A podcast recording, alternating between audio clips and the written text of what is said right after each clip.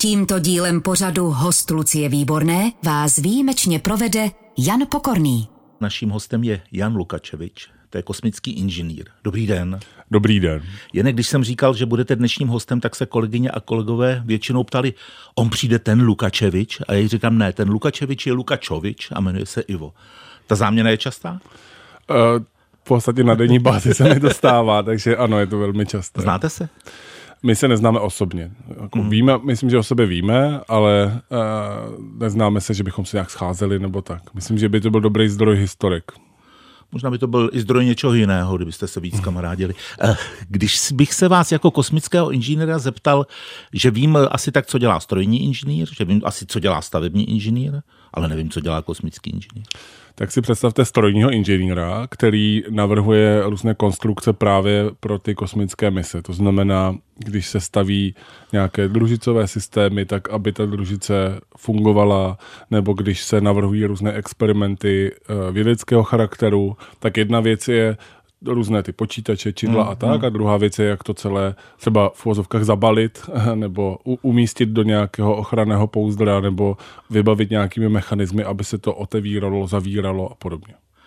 My se za chvíli podíváme, když dovolíte, do vesmíru, protože jsme se shodli, že oba jsme četli tu zprávu o tom úžasném kvasaru, který se našel. Co to je na první přečtení?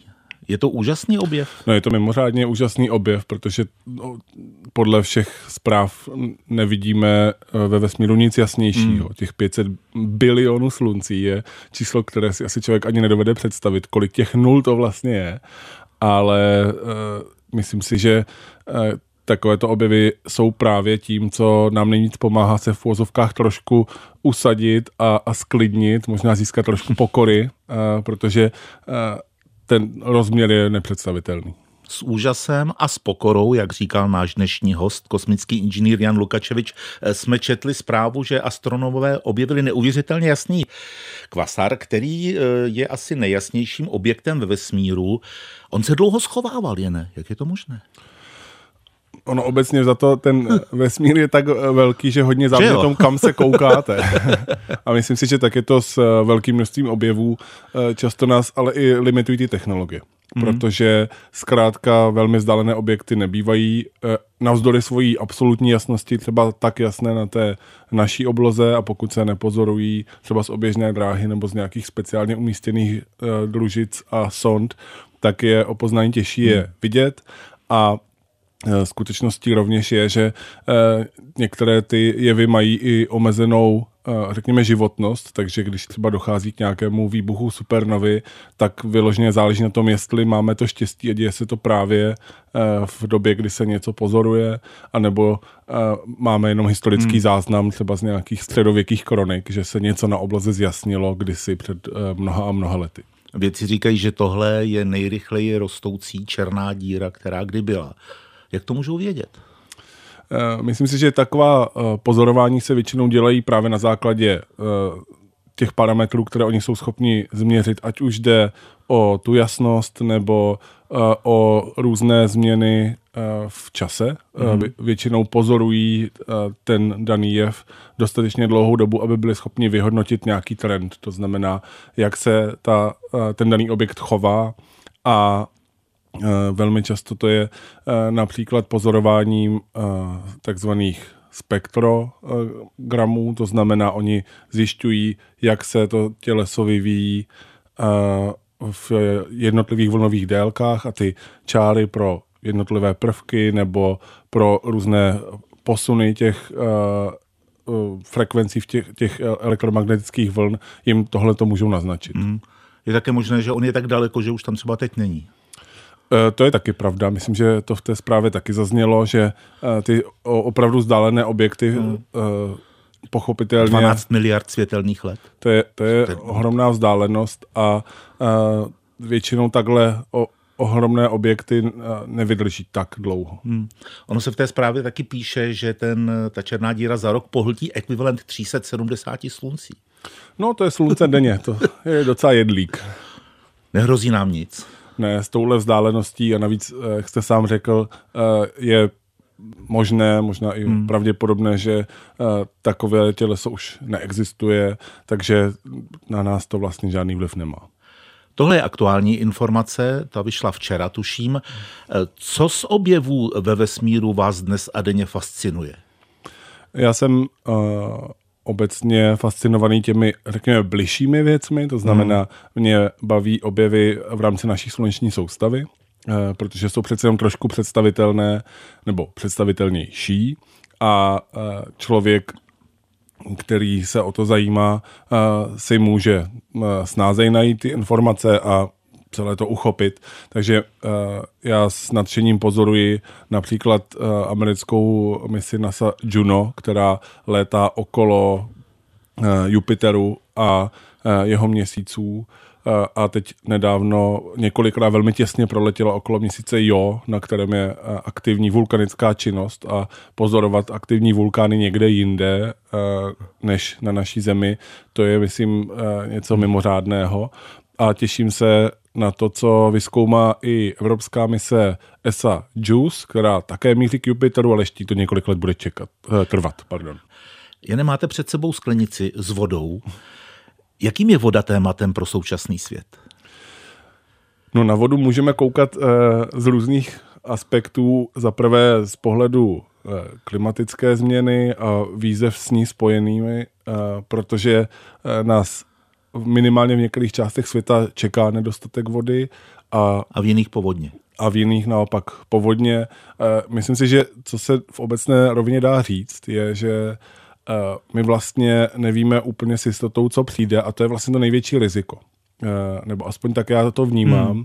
Eh, protože ty změny, které se dějí, jsou větší a větší výkyvy a ty pravděpodobnosti a jistoty se zásadním způsobem snižují. A myslím si, že to vlastně je výzva sama o sobě. My jsme historicky zvyklí fungovat ve vlastně velmi stabilním prostředí, kde se toho zase tak moc neděje ale eh, ten náš svět je teďka, řekněme, natolik optimalizovaný a všecko vyladěné, jak eh, švýcarské hodinky, že stačí, a to jsem teď nedávno četl v článku v The Atlantic, stačí, aby se jedna loď zarazila v Suezském průplavu a eh, vygeneruje to ztrátu desítek miliard dolarů, protože vlastně na to vůbec nikdo není nachystaný a ty, ten systém není odolný a pevný.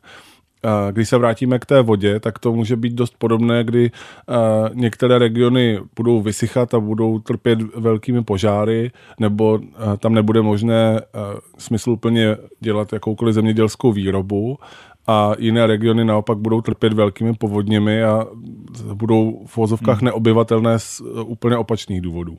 Když mluvíte o té připravenosti, respektive nepřipravenosti na nějaká budoucí příští tak eh, jsme jako lidstvo připraveni, že třeba roztajou ledovce na pole? Myslím, že nejsme a myslím si, že máme před sebou eh, výzvy já jsem zmiňoval tu nejistotu hmm. a myslím si, že to je eh, velká celospolečenská výzva, která jde nejen za konkrétními lidmi v té populaci, ale i za politiky a do velké míry i za médií, jak umět lépe pracovat s nejistotou a jak lépe vysvětlovat, že prostě něco nevíme. Uh, ono jedno slovo je říct, že něco nevím, nebo a, a druhá věc, uh, vysvětlit, proč to nevím a s jakou pravděpodobností nějakého jevu já pracuji. A to my bohužel zatím moc neumíme a je to vidět na nejrůznějších uh, mediálních výstupech nebo na tom, jak uh, často politici přistupují uh, k různým tématům, kdy se snaží prostě před, předkládat uh, hmm. alespoň dílčí jistoty, které i tak často uh, v krátkosti selžou. Ano, říká se tomu, že nevím, ale tvářím se, že vím dá no, se říct. je to bohužel tak. Proč jsou stále lidé, kteří nejsou ochotni přijmout, že ta klimatická změna tady už vlastně je, že je to neoddiskutovatelné? Nechce se jim do té nejistoty? No, já si myslím, že to bude uh, jeden z původců, je to teda můj názor, uh, myslím si, že se o, je docela solidní, bude se opírá o, o různá uh, vědecká data a zároveň myslím si, že je důležité uh, zopakovat nebo říct něco, co já říkám relativně často, že uh, lidi vlastně moc nechtějí pravdu. Lidi chtějí, aby jim ty věci dávaly smysl. Hmm.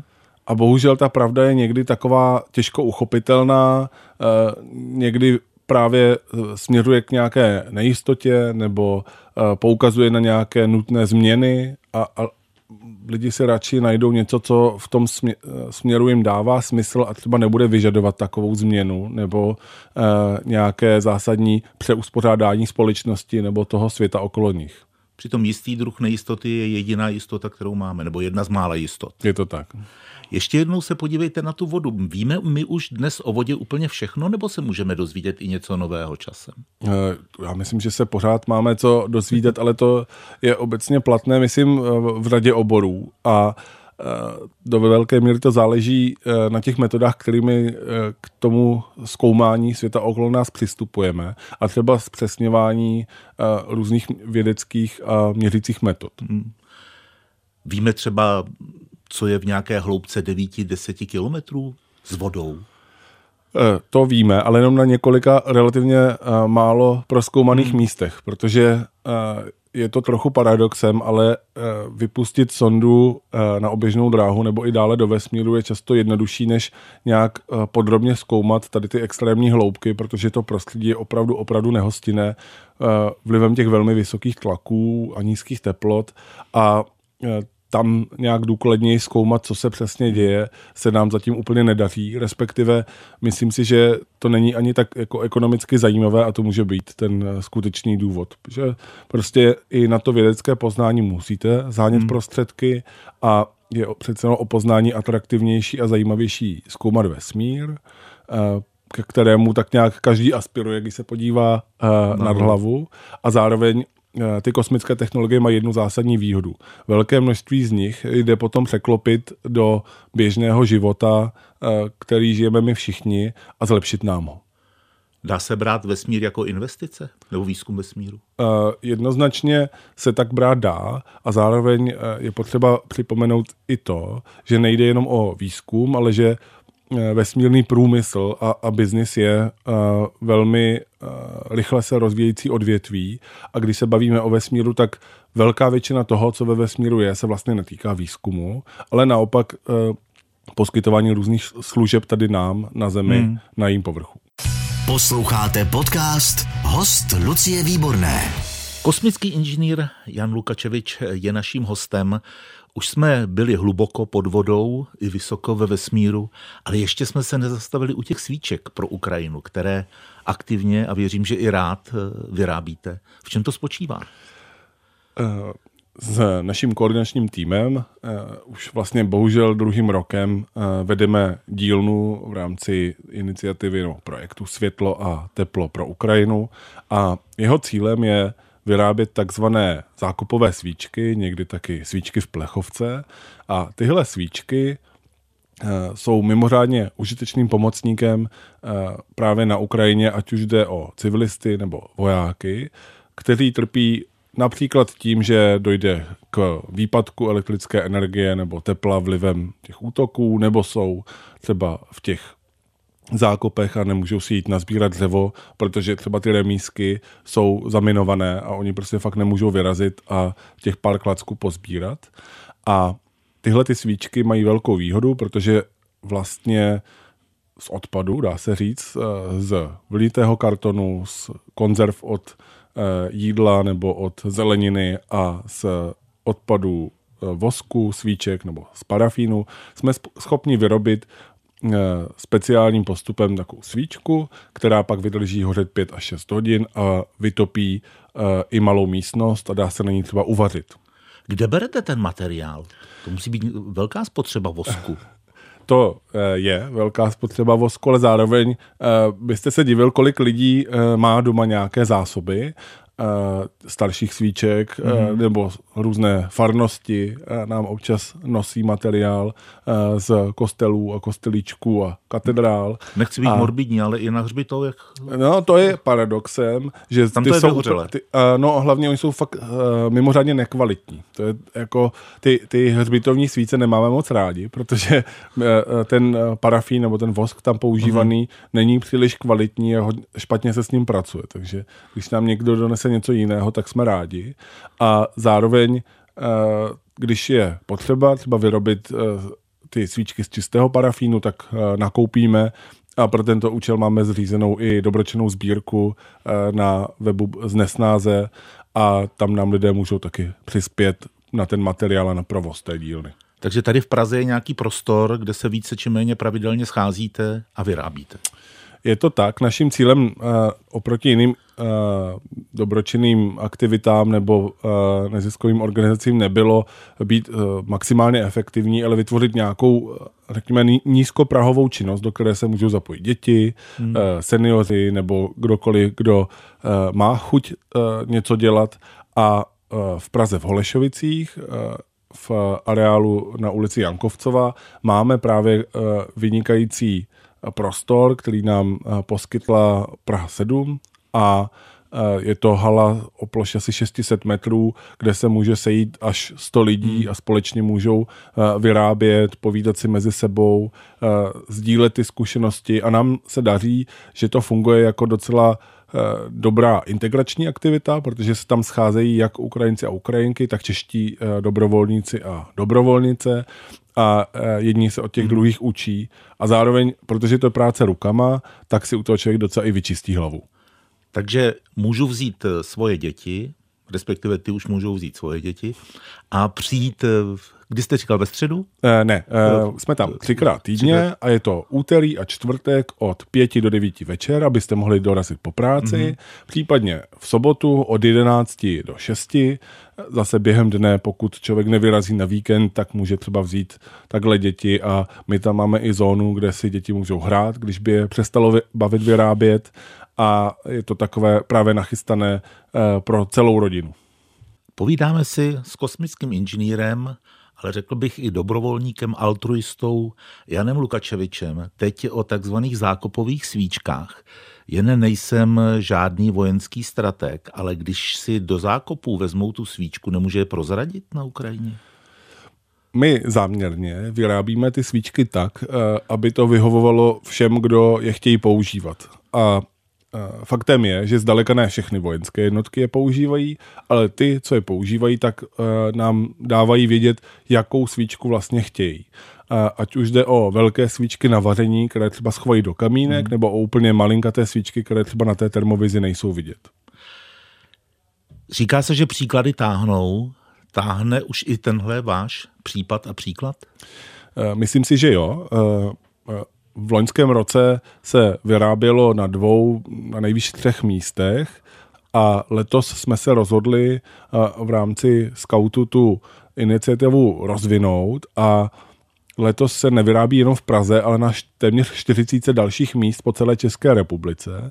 A člověk si tato místa může najít na přehledné mapě právě na našem webu, takže když e, vyrazíte na scout.cz lomeno svíčky pro Ukrajinu, tak si nejen můžete přečíst co byste měli někam donést, ale zároveň i kam to třeba můžete donést, protože tam je vytvořena interaktivní mapa, na které se objevují ta místa, kde se vlastně vyrábí svého času při té covidové vlně, tak jste dával energii lékařům. Co vás to napadlo? Eh, já jsem v vozovkách řešil uh, svůj vlastní problém. Já když mám hlad, tak jsem uh, nerudnej a chybí mi energie a představoval jsem si, že podobně by to mohli mít i zdravotníci a to jsem ověřil právě prostřednictvím několika svých známých a kamarádů, kteří byli uh, lékaři a sestry na těch covidových oddělení a když mi potvrdili, že opravdu jsou situaci, kdy ta energie by se jim hodila, tak jsem se uh, rozhodl poskládat takovou iniciativu a propojit uh, výrobce nejrůznějších potravin právě s těmi zdravotnickými pracovišti a s dalšími dobrovolníky vybra, vyrábět takové balíčky zdravých svačinek, které jsme potom na základě poptávky z těch konkrétních uh, eh, 100 nemocnic uh, distribuovali na týdenní bázi po celé republice. A jestli se nepletu od té doby, vy jste i autorem toho sousloví paralelizace veřejné zprávy? Nevím, jestli jsem autorem, ale rád ho používám, protože si myslím, že se to docela hodí a že to je tak takový zajímavý mechanismus, jak se dá ukázat, eh, že něco může fungovat líp a nebo hmm. jinak. Dobře, ale něco supluje ten výkon státní zprávy. No, v tu chvíli se dá, dalo říct, že jsme suplovali eh, ten výkon, ale hmm. v případě těch svíček to si myslím není vůbec role státu to je, a je dobře, že to děláme my jako dobrovolníci a skauti. Probíráme vaše různé vesmíry, je ne? Ještě bych se rád zastavil u toho, že působíte jako člen poradního sboru generálního tajemníka NATO, Jence Stoltenberga. To jméno je tam důležité, protože ta vaše pozice, jestli to tak můžu říct, je vázána na jeho mandát. Co tam děláte? Uh... No v tuto chvíli už toho moc není, protože uh, jsme úplně nečekali, že si pan uh, generální tajemník prodlouží hmm. svůj mandát ještě o rok. Nicméně jádrem té práce byla příprava eh, doporučení a podkladů pro strategický koncept, který už eh, je venku, je schválený a členskými zeměmi postupně je implementován. Takže myslím si, že ta, ten největší, největší kus práce nebo ta největší porce je za námi a myslím, že v tom směru se nám povedlo udělat opravdu dobré kroky, protože jsme apelovali právě na to, aby Severoatlantická aliance Eh, nezaspala v oblasti technologického rozvoje, aby podporovala inovace a jsem moc rád, že to se daří a že eh, vznikají eh, obrané akcelerátory, které mají za cíl podporovat vznik nových inovací a takzvaných nastupujících a disruptivních technologií a že těch dalších způsobů, jak tu naši alianci udělat pružnější, jsme objevili víc a že se postupně dostávají do praxe. A ještě se zastavím u jedné věci. Vy jste byl ve veslařské a kanoistické reprezentaci. E, sídlili jste v loděnici na Císařské louce v Praze a máte, tuším, tři stříbra z mistrovství Evropy v dračích lodích z roku 2010. Myslel jste si na olympiádu a pak přijde takové jedno malé klíště, bylo to tak? Já ani nevím, jestli to bylo klíště, ale a, asi, asi klíště, no. No a přišla borelioza a šlo to všechno vníveč? Uh, asi, asi bych neřekl úplně vníveč, ale minimálně ta sportovní kariéra uh, tím hmm. skončila. A myslím si, že uh, mi to hodně dalo, uh, že jsem se hodně naučil o, sám o sobě, ale zároveň, že to je prostě nějaká přirozená etapa vývoje a vlastně svým způsobem jsem, dá se říct, i rád, že se to takhle vyvinulo, protože jsem se pak mnohem víc mohl věnovat tomu vysokoškolskému studiu a rozvíjet se zase v dalších oblastech. A kdybych teďka vesloval, tak možná jedu uh, do Paříže, ale asi nebudu dělat svíčky, asi nebudu hmm. pomáhat zdravotníkům. Asi byste nejel do Ugandy loni. A, a asi bych nejel do Ugandy na vědeckou expedici, takže uh, někdy se věci prostě vyvinou jinak, než plánujete a ono to může být mnohem hmm. lepší, než jste čekal. Byl jste takových extrémních podmínkách, jako je Aljaška. Venkocem i ta Uganda, asi tam taky byly velké změny teplot, si dovedu představit. To byl asi největší extrém, protože hmm. to bylo zároveň spojeno i s stoupáním do uh, velké nadmořské výšky. Uh, v Ugandě je totiž uh, pohoří Rvenzory, které dosahují výšek až 5100 metrů a je zajímavé, že i ti, co třeba zdolali eh, Everest, tam opravdu bojují, protože oproti eh, Himalajím je tam extrémní vlhkost a to s tím lidským hmm. organismem v kombinaci s tou nadmořskou výškou opravdu zacvičí. A eh, vzalo si to nějakou daň, ale myslím si, že ten výzkum se povedl a když si pozvete... Dobře, co vám, co vám to dalo? Mně to dalo uh, hromadu zážitků a doufám, že uh, kolegyně Šabacká, která ten výzkum uh, vedla, to bude zpětně hodnotit jako úspěšnou expedici a když si ji sem pozvete, tak vám třeba bude moct povědět o výsledcích. A co bylo cílem toho té expedice? Cílem bylo zkoumat takzvané tropické ledovce, protože právě v těchto nadmořských výškách i téměř na rovníku existují ledovce, ale vlivem klimatické změny velmi rychle tají a ty vzorky například mikroorganismů nebo zamrzlého vzduchu starého desítky hmm. tisíc let nenávratně zmizí. Takže to byla taková v úvodzovkách záchranná expedice. Ono to má různé dopady, protože tamní domorodí obyvatelé ty ledovce uctívají vlastně. Je to tak a zároveň uh, jim to tam uh, zásadním způsobem proměňuje mikroklima. Hmm. Uh, já jsem s nimi stále v kontaktu a za poslední několik let měli uh, ohromné záplavy, Eh, jenom v uplynulých několika měsících tam měli sesuvy půdy, které jim kompletně zlikvidovali jejich eh, zemědělské plochy, kde jsou zvyklí eh, když zrovna nechodí hmm. do hor provádět vědce a výzkumníky, tak něco pěstovat a o to přišli. Takže se i trošku na dálku jim snažím pomoct a řešíme nějaké cesty, protože oni mají třeba kávová družstva, takže kdybych, kdybyste někdy pili kávu z Ugandy, z Ervenzory, tak je v blízké budoucnosti tak je dost dobře možné, že to bude právě od těchto uh, statečných, ale uh, osudem hmm. velmi zkoušených lidí. I tam nás zavedl rozhovor s kosmickým inženýrem Janem Lukačevičem, za který děkuji. Mějte se hezky. Díky moc za pozvání. Všechny rozhovory z hosty Lucie Výborné můžete slyšet na webu radiožurnál.cz v aplikaci Můj rozhlas i v dalších podcastových aplikacích nebo na YouTube kanálu Radiožurnálu.